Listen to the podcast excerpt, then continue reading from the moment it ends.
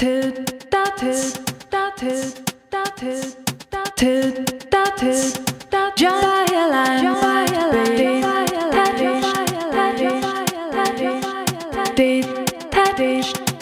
by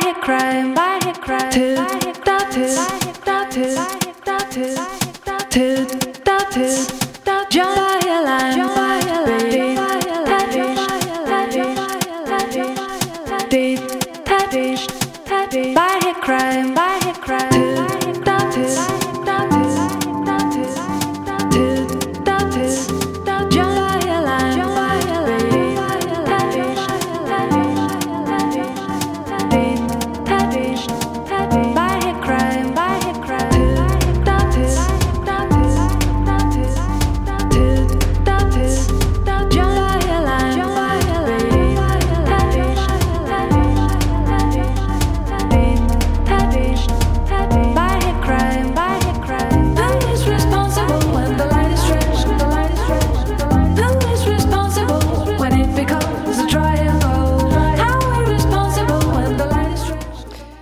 Buongiorno, buongiorno alle ascoltatrici e agli ascoltatori di Calt, il quotidiano culturale di Radio Popolare, una nuova settimana, questa che comincia eh, sul finire di novembre, l'inizio di dicembre. Vi rimandiamo come sempre alla nostra pagina Facebook Cult Radio Popolare, vi rimandiamo anche alla nostra mail cult-radiopopolare.it per segnalazioni o richieste di informazioni e ai numeri a cui potete scriverci durante la diretta 331 62 14013 per sms e telegram diretta chiocciolapopolarenetwork.it per le mail e come sempre anche il sito, l'app di Radio Popolare per riascoltarci in podcast e ritrovare gli argomenti di cui ci siamo occupati.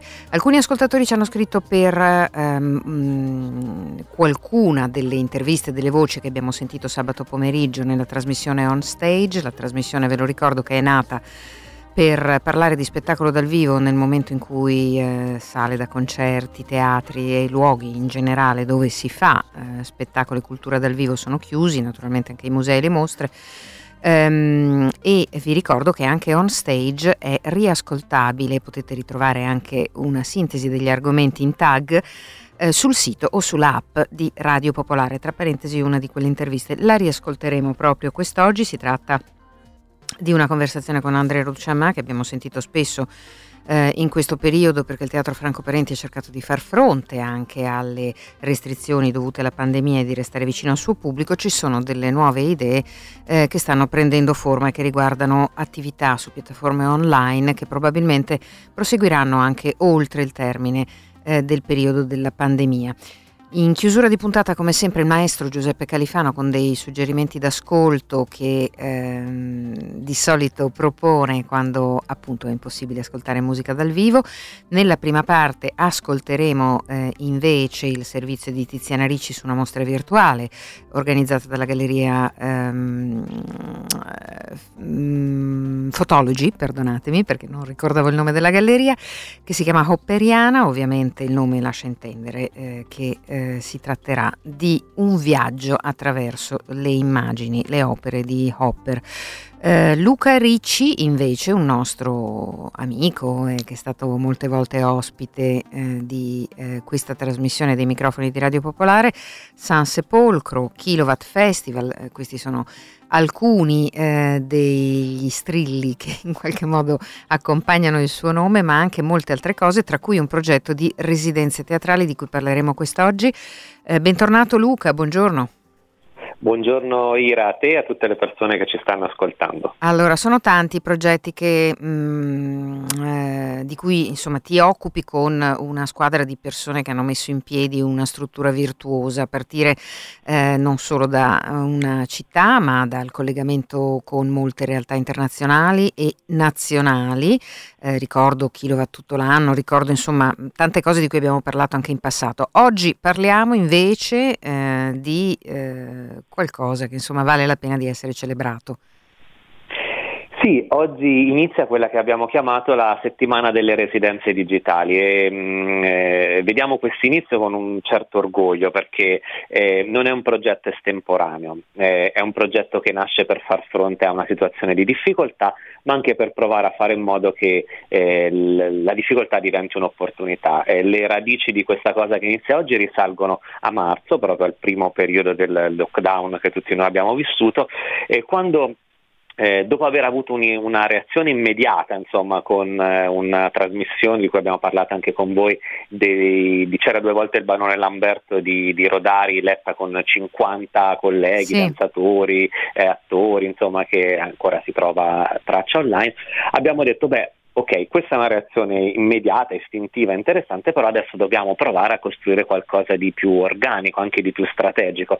E quindi l'idea che ci è venuta in mente mentre cominciavano, insomma, a farsi strada anche la, la, presentazione di tutta una serie di video in streaming che senza dubbio sono interessanti come elementi documentativi no? di, di, percorsi già in atto e via dicendo, però innegabilmente eh, non possiamo non dirci che non sono il teatro, cioè sono qualcosa di completamente diverso e alle volte anche eh, incapace di restituire proprio la vitalità della scena.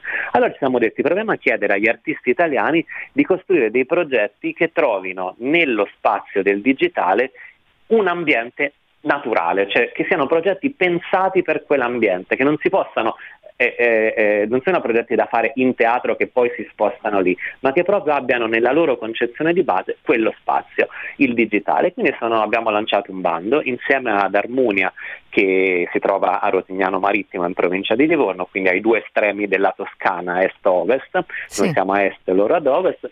E, Insieme a noi loro sono il centro di residenze della regione toscana e insieme abbiamo detto lanciamo un bando per residenze digitali. Sono arrivati 398 progetti, tra cui ne abbiamo scelti 6, che sono i 6 che poi abbiamo sostenuto in questi mesi per arrivare fino ad oggi. Ecco, e con che criterio sono stati scelti i progetti? Che cosa, insomma, trattandosi di residenze digitali, evidentemente ci sono molte considerazioni da fare. Beh, come in tutte le residenze, eh, evidentemente si cercava qualcosa che non fosse ancora realizzato, perché una residenza è appunto un'occasione che tu dai a un artista, a una compagine, insomma, di abitare uno spazio e di appunto esplorare una serie di idee progettuali, creative in vista della realizzazione di un progetto, eh, che poi spesso diventa uno spettacolo vero e proprio, qualche volta insomma, sono tappe di avvicinamento a uno spettacolo. Quindi dovevano essere innanzitutto progetti nuovi. Secondo, secondo, poi abbiamo capito che il digitale offriva una possibilità di formati davvero esaltante perché alla fine fra questi sei progetti che abbiamo scelto ce n'è uno per esempio che si è realizzato nei mesi scorsi tutto su TikTok, quindi provando a eh, mettere le, le, nuove generazioni, la generazione cosiddetta Z, quella dei quindicenni, eh, in relazione con la danza contemporanea. Ce n'è un altro che è un proprio, una realizzazione di un vero e proprio videogame ispirato al Romeo e Giulietta di Shakespeare, dove c'è dentro un attore e drammaturgo noto come Tindaro Granata, che però è tutto pixelato come fosse un videogame degli anni Ottanta. Eh, un altro è una sorta di giallo eh, dove tu entrando in varie stanze compi alcune scelte che ti portano a incontrare so, in una stanza troverai Ascanio Celestini, nell'altra troverai Sabina Guzzanti, nell'altra troverai Andrea Cosentino, quindi Insomma, diciamo, È bello trovare questi... nelle stanze loro. eh, sì, appunto. Ma diciamo, eh. tutti questi progetti, ah, se devo dargli una linea in comune, hanno tutti un'idea eh, interattiva con lo spettatore. Cioè, lo spettatore. La presenza dello spettatore segna sempre una differenza e questo è essenziale, no? accade anche a teatro, il respiro di, spe- di quel pubblico modifica ogni sera quello spettacolo. Cos'è che dei video in streaming a noi eh, artisti e curatori non ci piace? Che sono eh, dei video chiusi, stanno lì e quello che chi lo vede o non lo vede, il video avanti è lo stesso, insomma, no? Invece questi progetti della residenza digitale, se hanno un elemento in comune, è che come il teatro originale, eh, eh, vivono del respiro, anche se è un respiro virtuale, evidentemente di chi li vede e quindi delle scelte che tu compi, di, di alcune dinamiche anche di gioco, come ho spiegato prima, ma comunque sempre interattive e relazionali. Ecco, infatti per quello ti avevo chiesto con che criterio, no? Perché ehm, insomma tutti si stanno interrogando su come produrre dei materiali che magari poi superino la fase della pandemia che ci, auguriamo termini al più presto, perché non sarà Certo. più come prima. Certe cose che abbiamo fatto ora magari ci serviranno per affiancare, per alternare, no? Sì, sì, guarda, per noi è questo progetto che poi nel momento in cui l'abbiamo lanciato noi Armonia ha visto anche l'adesione di Amat e di ATCL, i due circuiti multidisciplinari del Lazio e delle Marche e anche di Anghiari Dance Hub, che è un centro di promozione della danza, anch'esso in Toscana, per noi, tutti noi cinque partner che poi abbiamo seguito questo progetto, la, la selezione degli spettacoli, ma anche i sei mesi con cui abbiamo lavorato ad affiancare questi progetti, perché ci tengo appunto a dirlo, non è un progetto estemporaneo, insomma è frutto di un lavoro continuativo che arriva ad oggi, ma parte da, da, da marzo con il bando e poi a giugno con la selezione. Abbiamo imparato un sacco di cose, ma soprattutto ci siamo proprio interrogati su questo punto che dici tu, che cosa potrà restare di questa esperienza anche dopo, al di là del fatto che noi siamo fortemente determinati a fare una seconda edizione di questo bando delle residenze digitali proprio per le ragioni che ho appena spiegato, ma, mh, ma c'è proprio una riflessione che ti porta a fare su che cosa è il teatro, cioè quando lo riduci all'essenza e appunto no, ti sembra mancare un elemento determinante, no? diciamo alla fine se tu devi dire cos'è il teatro è il rapporto fra scena e platea, c'è qualcuno su una scena e qualcuno in platea che si mette in relazione con P- quello. Possibilmente vivi, ecco, infatti. Possibilmente vivi, Mm. il digitale, il virtuale chiaramente ti fa dire ah, boh, non è più teatro. Ma invece non è vero, perché di fatto siamo cambiati anche noi come pensi ai progetti, per esempio, dei Rimini Protocol, no? che vedono Eh, gli spettatori e il performer agisce prima eh, a quello. alle Eh, stanze. cioè, nel- nella creazione degli ultimi vent'anni, anche quella fatta sulla scena, tu citavi Rimini Protocol, ma potrei aggiungerti eh, Force Entertainment, il Conte di Torrefiel, Mm. anche esperienze italiane come quelle di Caleri, di teatro sotterraneo. Se ci pensi, quante volte il teatro abbandona l'immagine di rappresentare qualcosa, rompe lo lo- la, la quarta parete e ti parla a te che sei in platea, ti chiede di alzare la mano, di fare una Mm. scelta, di tirare fuori il cellulare e di premere un tasto e di votare. Tutta questa cosa è la nostra essenza di esseri umani oggi. Noi siamo anche quel Quindi bisogna digitale. tenerne conto. Tenerne conto e farne un- in qualche modo uno strumento per, ehm, per, eh, sperimentare, non si può fare altro. Sì, dopodiché non è che sostituisce l'altra No, no. cosa, Io non, non è che noi pensiamo no, che. Mm. le residenze digitali sostituiranno il nostro lavoro di residenza, anche oggi nel nostro teatro c'è una compagnia che sta provando un lavoro in carne ed ossa che chiaramente non si potrà aprire al pubblico, ma speriamo di poterlo presentare in primavera, però nello stesso tempo questo mondo ci apre a delle nuove possibilità di sperimentare che rappresentano ciò che noi esseri umani siamo oggi anche, non soltanto Mm. ma anche. E allora perché non tenerne conto? Bene, allora mi sembra tra l'altro un, eh, da quello che ci hai raccontato qualcosa di veramente interessante. Scusa, sto pensando a Cosentino nella stanza. Eh, e, allora. Eh, e diamo qualche riferimento visto che si Sì. comincia oggi. Sì, esatto, perché poi queste cose disorientano immediatamente lo spettatore, dice ma dove devo andare? Esatto. Allora, potete andare eh, nel- per esempio nel sito di, di kilowattfestival.it dove in home page eh, trovate la descrizione di questi progetti che vanno in, in- in scena in questa settimana, che hanno orari e modalità diverse, perché ce ne sono alcuni che sono una sorta di basso continuo, nel Mm. senso che tu li puoi vedere per tutta la Sempre. settimana Mm. per tutto il giorno collegandoti. eh.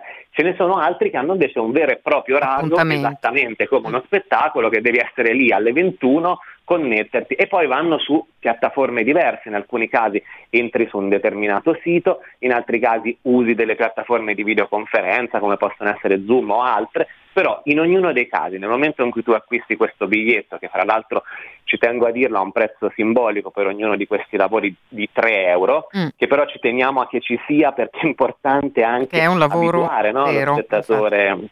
Esatto, l'idea che un contenuto comunque digitale implica il lavoro di qualcuno dietro e nel momento in cui si acquista questo piccolo biglietto simbolico si, si riceve un- un'email in cui ti vengono date le password per accedere ai specifici eventi che tu hai acquistato. Quindi è molto semplice in realtà, è più complesso da spiegare che altro, però ecco il mio consiglio è andare sul sito di, di Kilowatt eh, dove avete l'elenco e poi potete acquistare il biglietto ed è molto veloce, è un acquisto che si fa veramente in tre minuti e molto facile. Bene, grazie a Luca Ricci a Kilowatt Festival. Le residenze digitali cominciano quest'oggi, trovate tutto sul loro sito. Davvero buon lavoro, a risentirci e arrivederci. A presto a San Sepolcro. Grazie Ciao. Ira e anche a chi ci ha ascoltato. Ciao, a presto.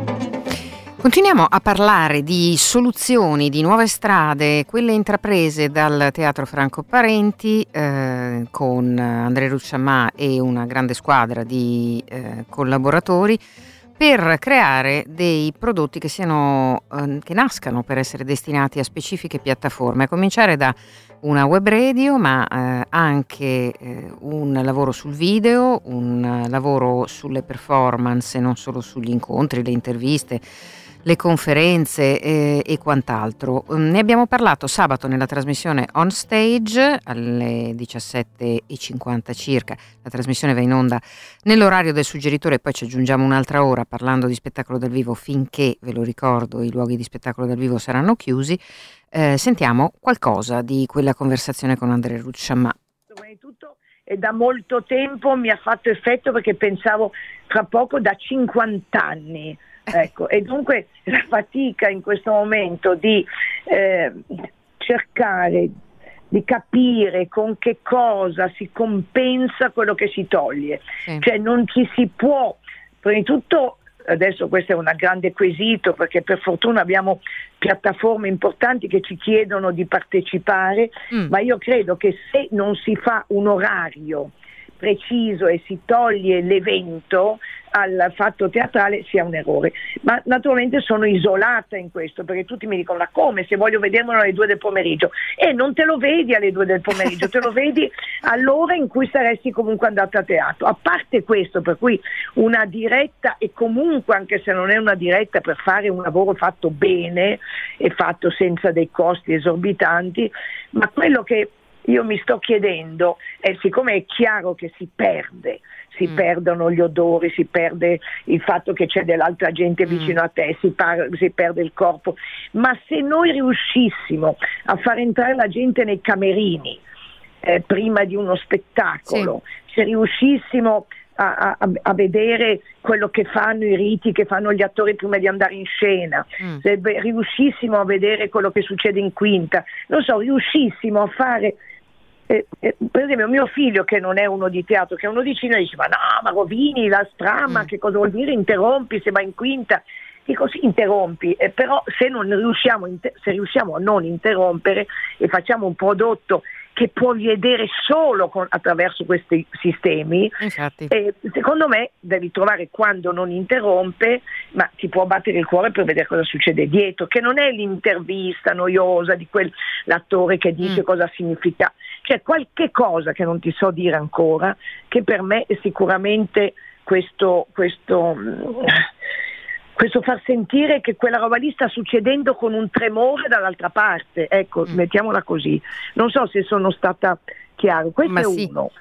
Eh, questo, questo sicuramente, un... ti interrompo solo un secondo perché sì. ehm, in questo lavoro, cioè di ehm, tecniche, diciamo, di ehm, non solo di ehm, mantenimento del contatto con il pubblico, ma anche di produzione vere e proprie, eh, Sì. state collaborando con altre importanti realtà, col piccolo, con l'Elfo e con Zona K, no?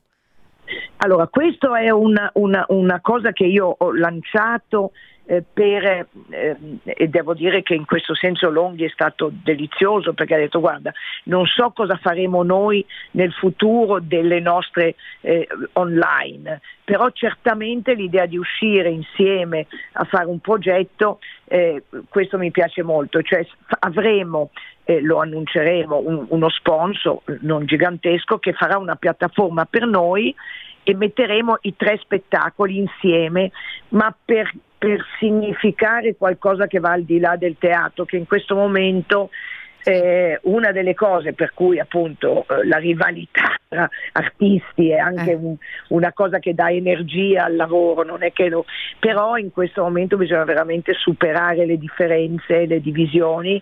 E prima il segnale che siamo uniti per uscirne, due che Milano, Mm. che è la più colpita, eh, io dico non solo perché ci sono stati degli errori, ma perché siamo in tanti Mm. eh, e non solo perché Milano non voleva fermarsi, perché se non, quando si danno i numeri, se non si vede quanta Mm. gente c'è, che rapporto.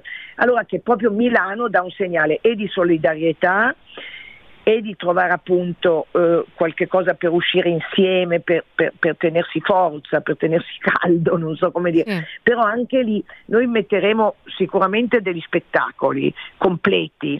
Adesso noi stiamo decidendo con che cosa farci rappresentare. Certamente l'idea dei giovani, che è una delle battaglie che sto facendo io e che tu mi aiuterai a fare. Mm. Perché se noi mandiamo sulle piattaforme i grandi nomi, che tanto quando si esce da questa storia, fra un anno, fra quando si Mm. uscirà, i grandi nomi non avranno problema di rimettersi a riempire i teatri, Mm. è che dobbiamo approfittare di questo momento per far conoscere alla gente appunto delle compagnie come adesso hai citato i Gordi, Mm. eh, io vorrei appunto, anche il piccolo farà credo qualcosa con i giovani della scuola, Sì. ma non per, per risparmiare o perché siamo deresponsabilizzati, ma proprio perché vogliamo che almeno loro si avvantaggino di questo periodo, che Mm. qualcuno possa avvantaggiarsene. E, e questo è un po', diciamo, i- le due riflessioni che faccio io sono, uno, da chi farà avvantaggiare di questo periodo, Mhm. Il pubblico che ama il teatro ci tornerà, non è quello che mi fa paura. Ehm, mi fa paura la nostra freschezza, cioè che questo secondo lockdown non metta eh, non, ci, non ci faccia ricominciare stanchi. Ecco, Mm. questo è o, o- o così, o alla ricerca di una normalità che chi se ne frega cos'è la normalità.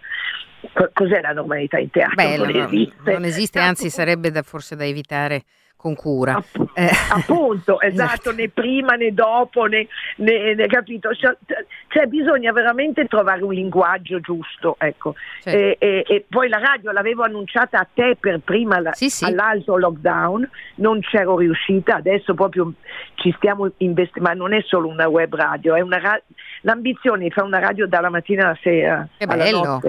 Mm, mm. È proprio la radio parenti, cioè è una piccola follia, Eh. ma e, posso dirti una sola cosa che non avevo capito. Mm. Lorenzo Vitalone, che da questo punto è un genio, ha, ha trovato, perché Franco Parenti l'ha chiesto, Mm. ha trovato un pezzo del gasista. Ah Per cui noi facciamo una radio parenti quando Pa- Franco Parenti nasce Mm. come un, un- un eroe radiofonico. sì.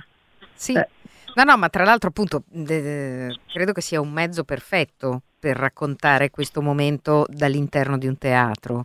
Quindi, eh, Sì, eh, però eh, faremo di tutto, faremo scrivere, a parte che facciamo i radiodrammi, mm, che cominciamo già a raccontare del- proprio delle commedie, mm. eh, faremo un piccolo studio, E quando comincerà? mm, ma sicuramente adesso il, il numero zero dobbiamo prepararlo per dicembre, mm, per cui siamo eh, a febbraio. Mhm. Diciamo, penso che, che siamo so, pronti, non saremo mai pronti. Mm. Stiamo cercando la voce, se ci deve essere una voce. Qualcuno ha detto ci deve essere la sua. Ho detto no, scusate, ma voi mi volete proprio male. Io devo essere la voce riconoscibile in Radio Parenti per quante ore al giorno. Sai di quelli che dicono Mm. adesso, ecco no, quello no, quello no. Però però ti, ti ho già detto preparati perché ti coinvolgeremo un po'. Eh, No, no, ma noi, noi siamo qua accetterà. assolutamente, ci mancherebbe, ci fa molto piacere, soprattutto Eh. perché insomma la radio è di tutti come linguaggio e quindi certamente con, con grande piacere ci sarà modo di... No, eh, comunque di sulla farlo. cosa del video c'è molto da riflettere. Adesso è partita questa piattaforma che aveva annunciato il ministro con Cassa Depositi Eh. e Prestiti. Hanno tardato perché aspettavano di capire chi era che avrebbe gestito la piattaforma, ma lì c'è un grosso investimento da parte del Ministero. E poi ci sono le nexo della cultura, quelle che stanno venendo fuori, poi appunto le piattaforme cinematografiche, Cherry Mm, che ha fatto Io resto in sala. sì. Il tema molto eh, sono tre. Uno, cosa dai in più di quello che togli. Io questo no- no- non mi do pace. Mm, Siccome dobbiamo dichiarare che togli delle cose, Mm. eh, dobbiamo riuscire a dare qualcosa che solo il mezzo dà, che non è solo il primo piano che chiaramente a teatro non vedi, però è Mm. anche una violenza perché decidi tu chi è il primo piano, quando invece Mm. a teatro magari stai guardando da un'altra parte. Però mettiamo che vada bene, però veramente dobbiamo dare quel calore che c'è al palcoscenico, dobbiamo trovare un modo di raccontarlo. Questo è uno dei temi. Sei d'accordo? Assolutamente, tant'è vero che l'idea di restituire anche i ritmi del teatro al di là di quello che va in scena è certamente una delle cose che il pubblico ehm, apprezzerà moltissimo se lo farete, insomma, quello di, eh, di fare anche un po' violenza agli artisti, ma però mm, in, un- in una maniera appassionante. Sì, che cominci, che uno entra ma non comincia subito lo spettacolo. Infatti. C'è un tempo e poi vai dietro in quinta, poi vai così e poi arrivi e poi arriva un momento, una pausa e tac, comincia, anche se è nel video, ma che comincia dopo un secondo che sei entrato in quel mondo lì, non che cambi. Mm-mm. Vabbè, insomma, vedremo. Così Andrea Ruth Chamma, sabato pomeriggio scorso, nella trasmissione On Stage, ci ha raccontato quali sono i nuovi progetti per le piattaforme sul web del Teatro Franco Parenti, insistendo sul fatto che devono essere progetti che sopravviveranno al periodo della pandemia, come stavamo dicendovi poco fa anche con Luca Ricci da Kilowatt. Eh, adesso, fra poco, un po' di pubblicità e ritorniamo subito dopo con la seconda parte di Cult.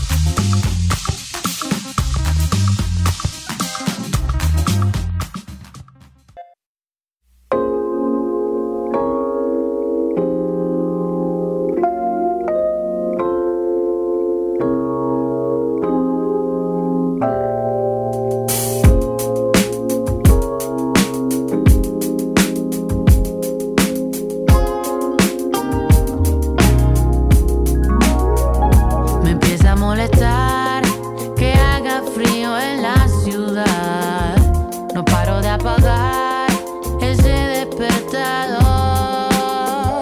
Cansada de esperar, fumando sola en el balcón. Imaginando que alguien me viene a buscar. Conozco esas pesadas sensaciones de soledad. Pero ¿a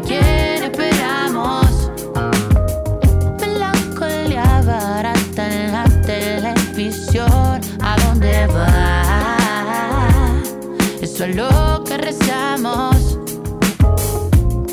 esta noche, me convertí en animal. Pude ser una frentícesa ansia de libertad. Mm. Es domingo, no me quiero levantar. Suena el timbre y allá afuera estoy lloviendo. Me empieza a molestar.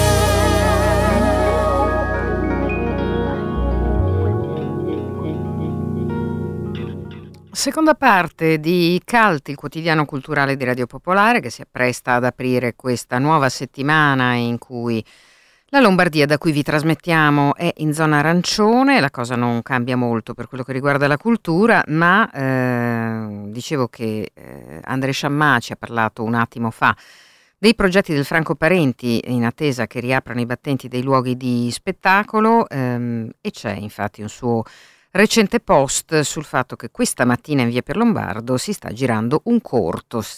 La produzione è del Teatro Franco Parenti, la regia di Alberto Sansone con Corrado Tedeschi, suo nipote Giacomo, insomma. Piccole notizie per eh, una metamorfosi che sarà temporanea, ma che lascerà certamente, come si diceva, delle tracce per il futuro.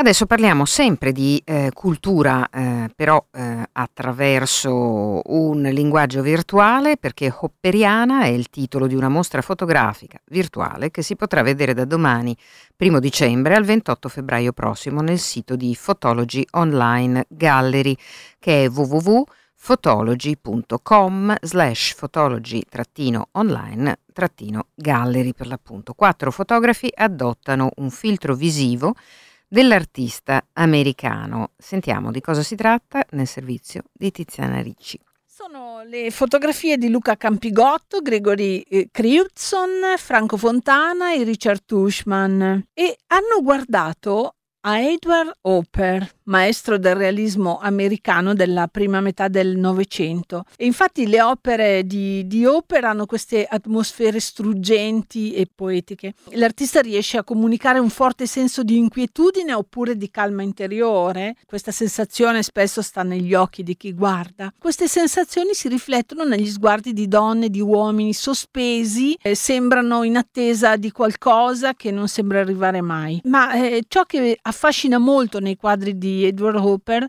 è il taglio fotografico delle sue inquadrature, le luci che a volte sono taglienti e fredde, a volte sono soffuse e morbide. Questi quattro fotografi in qualche modo sono stati ispirati dalle opere di Hopper, le hanno rivisitate, reinterpretate. Noi abbiamo parlato con uno di loro. Allora, Luca Campigotto, intanto quando le hanno chiesto appunto di guardare alla, alla poesia di, di Edward Hopper, eh, che cosa ha pensato? Ma per me è stato un- una sorta di complimento indiretto perché Hopper è sempre nel mio cuore fino a quando ero bambino perché io sono vecchierello e da bambini c'era questa rivista che si chiamava Il Mago i fumetti diretta di Oreste del Buono e in quarta di copertina a un certo momento hanno cominciato a, pubblicare del- dei quadri di Hopper per cui ho conosciuto Hopper così fin da ragazzino e sono- mi sono innamorato subito di quel tipo di luci, di quella di, po- di poesia che all'epoca non capivo che era una poesia, ma insomma Ma, eh, eh, trovato fasci- molto affascinante. Ecco, quella- affascinante per l'inquietudine oppure perché No, no, un- no, secondo me Eh. in opera non c'è inquietudine, c'è la solitudine, c'è la malinconia, c'è il volersi chiamare fuori, guardare da soli le cose.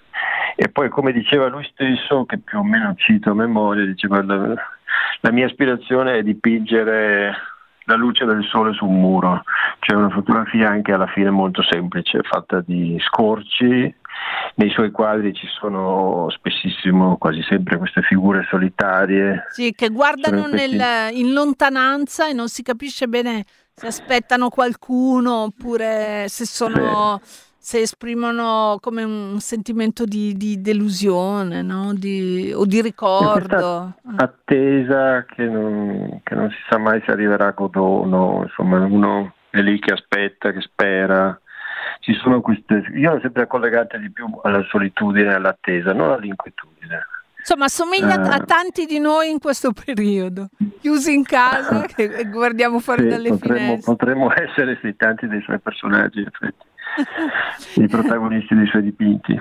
No, io sono contento, a me piace l'idea che la mia fotografia, siccome Mm. appunto per me è un maestro assoluto, eh, che in qualche modo nella fotografia che faccio ci sia un eco eh, di, quello, di quello che può aver fatto lui, sì, ma proprio un eco, ecco, voglio dire, no?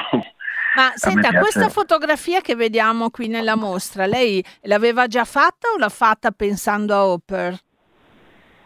No, l'ho fatta a suo tempo A e suo quando tempo. l'ho fatta, Ah, l'ho ok. fatta a suo tempo, è una foto del 2007, quella lì, ma quando l'ho fatta, eh, giuro, giuro in giuretto, ho proprio pensato che l'ho sempre chiamata il mio angolo Hopper perché è proprio un angolo di mattoni col illuminato come potrebbe essere illuminato un suo angolo, insomma, quei mattoni rossi lì degli edifici industriali di Tribeca a New York. eh, a downtown sono molto sono molto operiani adesso so- ce ne sono sempre meno perché li buttano giù e costruiscono Purtroppo, eh, sì. building grandi ma infatti quando ho fatto quello- quella foto lì ho trovato quello scorso e ho fatto quella foto io ero felicissimo è una delle mie foto preferite e poi è tornata buona per questa per questa mostra. Senta, io eh, beh, ne approfitto anche per, per chiederle da dove nasce il, il suo fascino per le città? Ha fatto dei viaggi meravigliosi dando delle città, immagini incantevoli di Venezia, ma anche di, di città in Cina, di, insomma dappertutto. Io faccio due tipi di due, due, eh, soggetti, uno sono le città di notte e uno Mm. sono i, i paesaggi selvaggi, di quelli di solito di giorno. Le città di notte, la, la passione per fotografare queste cose mi viene dal cinema, molto più che non dalla fotografia. Io avrei voluto fare il cinema, fare regia o fare il direttore della fotografia, insomma. Il cinema, soprattutto il cinema americano, mi ha sempre affascinato, influenzato e poi insegnato anche quando ho cominciato a un po' a studiacchiarlo e quindi ogni volta fotografo pensando a un ideale set eh, che è stato appena ab- abbandonato magari o dove gli umani possono sono- se ne sono andati da poco e chi guarda la foto diciamo può proiettare il suo immaginario liberamente. Non ci sono delle figure che io metto, non ci sono delle azioni, non, ci sono, non c'è Non ci sono i- non c'è eh, poi non ci sono i personaggi, cioè non ci sono figure umane, No, perché no? mi, interessa, Mm. mi interessa proprio la scena, la scena com'è. più che non la storia, perché la storia succede quando appunto metti dentro una persona, due persone, allora obblighi in qualche modo l'interlocutore e chi guarda a farsi carico di che, della storia che tu stai cercando di narrargli. Io invece ti faccio vedere solo la scena, che poi è la cosa che piace a me, insomma, in sostanza, non affascina a me, il posto dove, il posto dove arri- che guardo, dove arrivo, che guardo e che e che sì, mi strega in qualche modo, in qualche sì, modo, ma una magia. Crea delle atmosfere magiche e poi, non lo so, è bello, è, è come fare un viaggio no? in, in, una città, non so, mi riferisco ai suoi libri e mi domandavo, ma un viaggio così nasce in quanto tempo? Nasce come progetto oppure eh, per esempio anche certe città della Cina. Pure...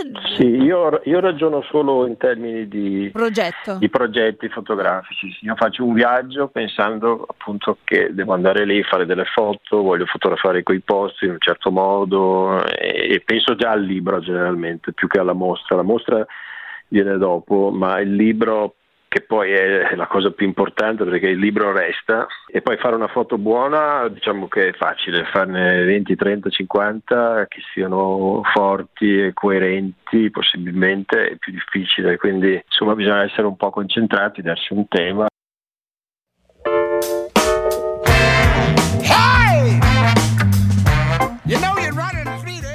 E dunque la mostra fotografica virtuale hopperiana si può vedere da domani, primo dicembre eh, fino al 28 febbraio prossimo nel sito di Photology Online Gallery www.photology.com e poi lì trovate la gallery per vedere questo lavoro di quattro fotografi che hanno adottato il filtro visivo di Edward Hopper. You better listen. must be stay here with you. I got to tell you again, Cupid must be stupid. think I'm gonna stay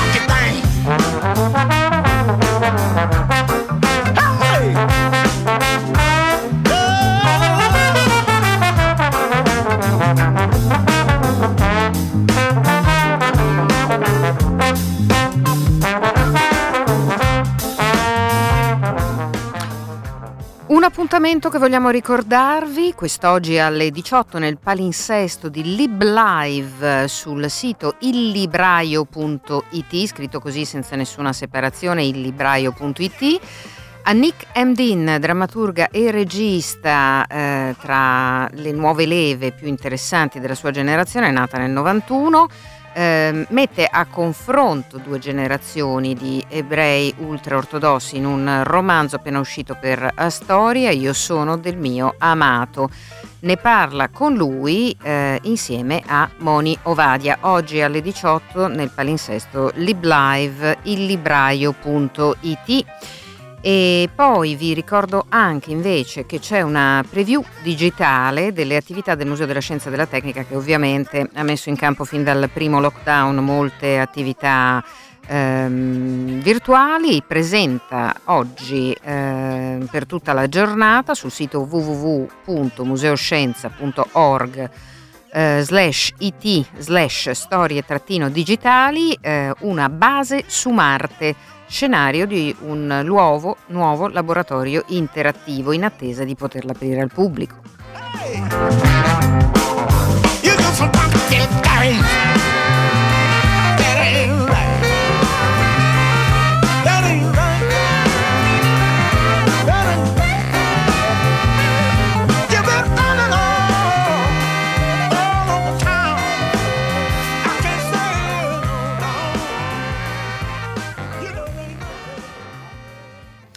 E lasciamo Steve Green con la sua Cupid Must Be, Cu- must be Stupid, scusate, Cupido deve essere stupido, eh, un omaggio al rhythm blues eh, di Dannata eh, e invece adesso un grande classico eh, che è il suggerimento d'ascolto del maestro Giuseppe Califano di quest'oggi, Le sirene di Debussy.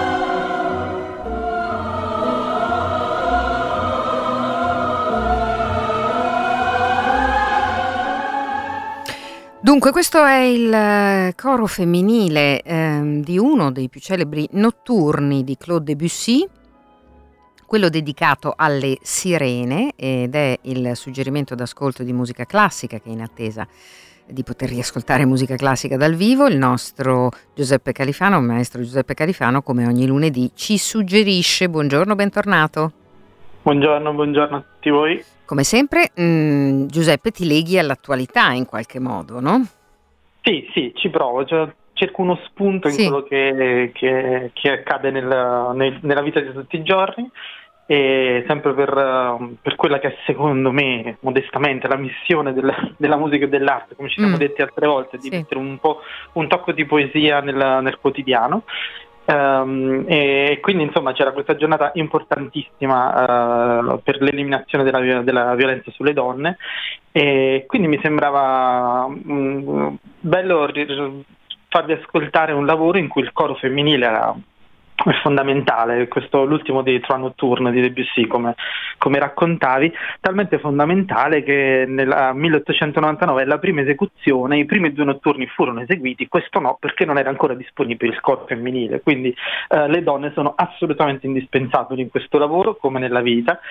Eh, e soprattutto insomma per eh, adesso ascoltandolo eh, mi, mi veniva in mente quanto la musica da film ha preso da, questa, da queste armonie, da questi, Ah sì, Assolutamente, insomma, ora, ora ci sembra di ascoltare qualcosa di, non dico scontato, insomma, ma sono armonie che, che ci sembrano molto familiari, ma alla- all'apparire di queste armonie sì, fu assolutamente rivoluzionario, aveva scom- aperto le porte al Novecento e aveva, cercando quel, come diceva lui, che, che scriveva benissimo, scriveva delle cose eh, meravigliose, vi suggerisco di, di magari di di acquistare in questo periodo di, di letture anche non so, le, i suoi mh, Messier Croce, lui era, era- si firmava così quando faceva le recensioni e, e parlava di musica indirettamente della sua idea di musica e lui diceva che, mh, che cercava questo regno immaginario che non si trova sulle mappe, no? questi mondi immaginari che però sulle mappe non li trovi ed era un po' la sua, la sua idea e, e ci riesce, ci riesce, infatti questi eh, nocturni sono, gli sono costati tanta fatica, tanti rifacimenti, ma poi insomma nel 1900 riesce a portarli alla luce in maniera abbastanza definitiva, ci rimetterà tante volte ancora le, le mani sull'orchestrazione, sempre per questo gusto della perfezione, e, e poi aprirà la strada anche a, per le altre militanti, la- l'opera in cinque atti che scriverà in quegli anni, e poi i famosissimi preludi per pianoforte, che anche quelli ascoltiamo spesso, ascoltavamo Mm. spesso in, in, uh, durante i concerti perché sono tra i brani più, più amati dai, dai pianisti e dal pubblico e sono, come vi, vi dicevo, questi, queste si- sirene, è l'ultimo lavoro c'è questo intervento del coro femminile e alla- all'apparire insomma il pubblico non fu entusiasta proprio per la novità del tutto ma non tanto anche per le sonorità che sono affascinanti ma erano sicuramente nuove ma proprio perché non c'è in realtà la, la grande novità di Debussy è che le forme saltano completamente quindi lui un po' ci si perde in questa musica ed era la- l'idea di Debussy no? non di seguire un filo assolutamente logico no? Mm. Eh, lui cercava di, essere, di, di andare nel mondo dell'irrazionale, in, senso, in un'accezione assolutamente positiva, no? in ciò che lui amava tantissimo, si dice spesso gli impressionisti come pittori, ma in realtà lui amava i poeti simbolisti ancora di più, quindi era per lui tutto un colore, un po' questi trois nocturne sono legati anche ad un pittore famoso all'epoca, eh, che lui amava molto, ci scambiavano i titoli, questo adesso non- mi, mi sfugge il nome del pittore, magari uno spunto per andarlo a cercare, però si scambiavano i titoli, lui utilizzava termini pittorici nelle sue composizioni musicali e questo pittore utilizzava termini eh, musicali per i suoi dipinti e quindi questo scambio incredibile e, e e lui parlava di questi tre notturni come delle varianti sul grigio, no? come se fosse uno studio sul colore e questa era una novità enorme per la musica che insomma l'aspetto timbrico come dire, diventava eh, strutturale rispetto a quello che, che accadeva nel- durante un brano e questa era la- sicuramente forse la, la novità più grande della, della musica di Debussy. Sì, quello sicuramente. E tra l'altro, appunto, si tratta di un brano che ha delle caratteristiche anche per le voci femminili interessanti, no? Sì, eh, assolutamente. Intanto non ha un testo, quindi ha questo. mh, E, soprattutto, come spesso scherzando, eh, si, si dice che un esame di composizione al conservatorio Debussy sarebbe assolutamente bocciato perché utilizza un unico frammento e, e, e lo, e lo ma nel senso che non lo modifica no, alla Wagner oppure uh, lo, lo, trasforma uh, in senso romantico, ma in realtà è sempre lui che però cambia colore perché lui cambia uh, gli accordi, no? come per, per, andare un po' sul semplice. la melodia rimane la stessa e quindi sentite questa ripetizione continua delle sirene. E ovviamente ci, ci richiama molto il, l'immagine misteriosa, assolutamente. Era giusto per dare... assolutamente, assolutamente. C'è, ovviamente c'è qualche picco quelli, ma sentite questo ondeggiare, perché ovviamente c'è il mare in questo, in questo mm. brano, lui lo descrive esattamente così. Sirene raffigura, sono parole di Debussy, raffigura il mare e i suoi innumerevoli ritmi. E tra le onde argentate dal chiaro di luna si sente il canto misterioso delle sirene mentre ridono e passano. Quindi sono felici. Bello. Ho trovato il pittore, che in effetti non è proprio il primo che ci viene alla esatto. mente a noi profani, James Abbott McNeill Whistler, che era un pittore britannico che gli ricordava per Sirena, appunto, eh, sì. col suo quadro Harmonies in Blue in and blue Silver, esatto. che appunto esatto. è un quadro sul mare, eh, quello che lui voleva esprimere con Sirene. Assolutamente, Insomma. quindi si vedono le onde, si, si, si ascoltano le onde e e come diceva Debussy, che forse ha dato la più bella definizione di musica, questa matematica alchimia, cioè, c'è tanto rigore compositivo, ma poi c'è la magia che, che è quella che ci fa essere sempre innamorati della musica. Bene, hai finito di parlare mentre finiva il brano che stavamo ascoltando, quindi direi perfetto, vi suggeriamo allora le sirene di Debussy, eh, anche dedicato insomma alle donne dopo lo scorso 25 novembre, la giornata importante per l'eliminazione della violenza contro di loro. Grazie davvero al maestro Giuseppe Califano, ci risentiamo lunedì prossimo, buona settimana. Buona settimana a voi. A risentirci.